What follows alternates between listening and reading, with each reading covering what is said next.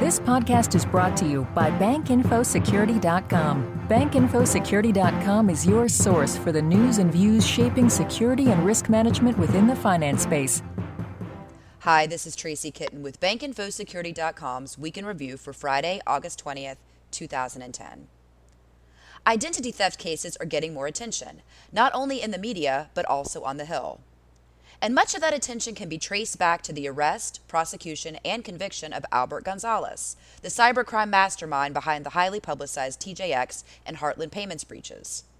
This week, we spoke with the lead prosecutor on that case, Kim Peretti, who now works in the private sector, serving as the director of PricewaterhouseCoopers' U.S. Forensic Technology Solutions practice.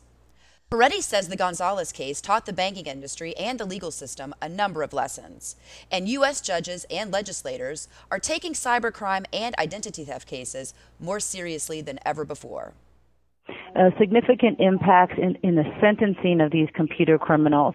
In particular, um, prosecuted these type of cases for eight years, and earlier on, when we would get to the sentencing sentencing stage for these particular cases of carders' um, credit and debit card theft cases, we would see the the judge have a particular sentencing range before him or her, and emphasize special deterrent special deterrence rather than general deterrence, and in emphasizing special deterrence earlier on, um, the, the individuals were more likely to get very very light sentences or probation.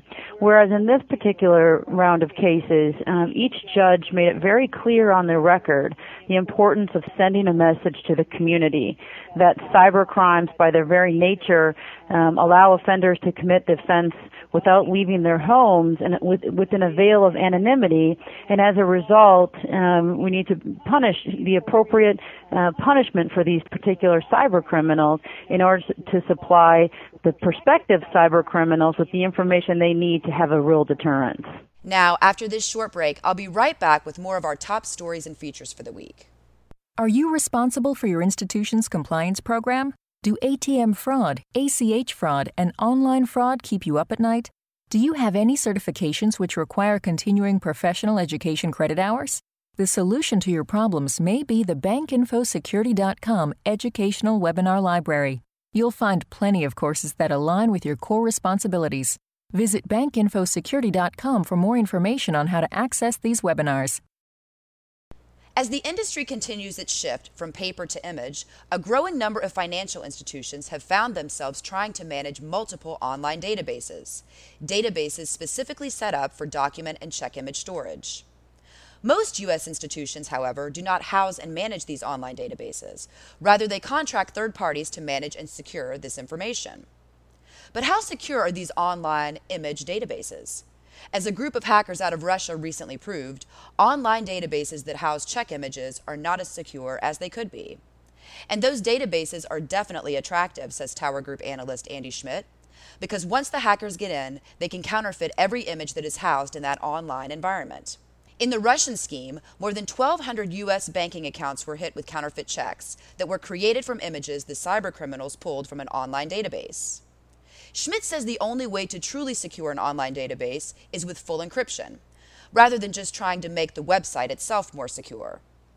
You fix one hole, another hole is going to crop up, Schmidt says. If you encrypt the data, then there's no weakness to exploit. It makes a lot more sense than trying to patch up the holes. And we wrap up the week with a tale of personal account takeover. Well, my personal account takeover. Things are finally starting to settle down. Two weeks after my debit card details were breached and bank account drained at random retail locations in Illinois. But the loss of my security, not to mention all the funds in my checking account, which, by the way, have been fully refunded by my bank, I am starting to second guess my use of debit altogether.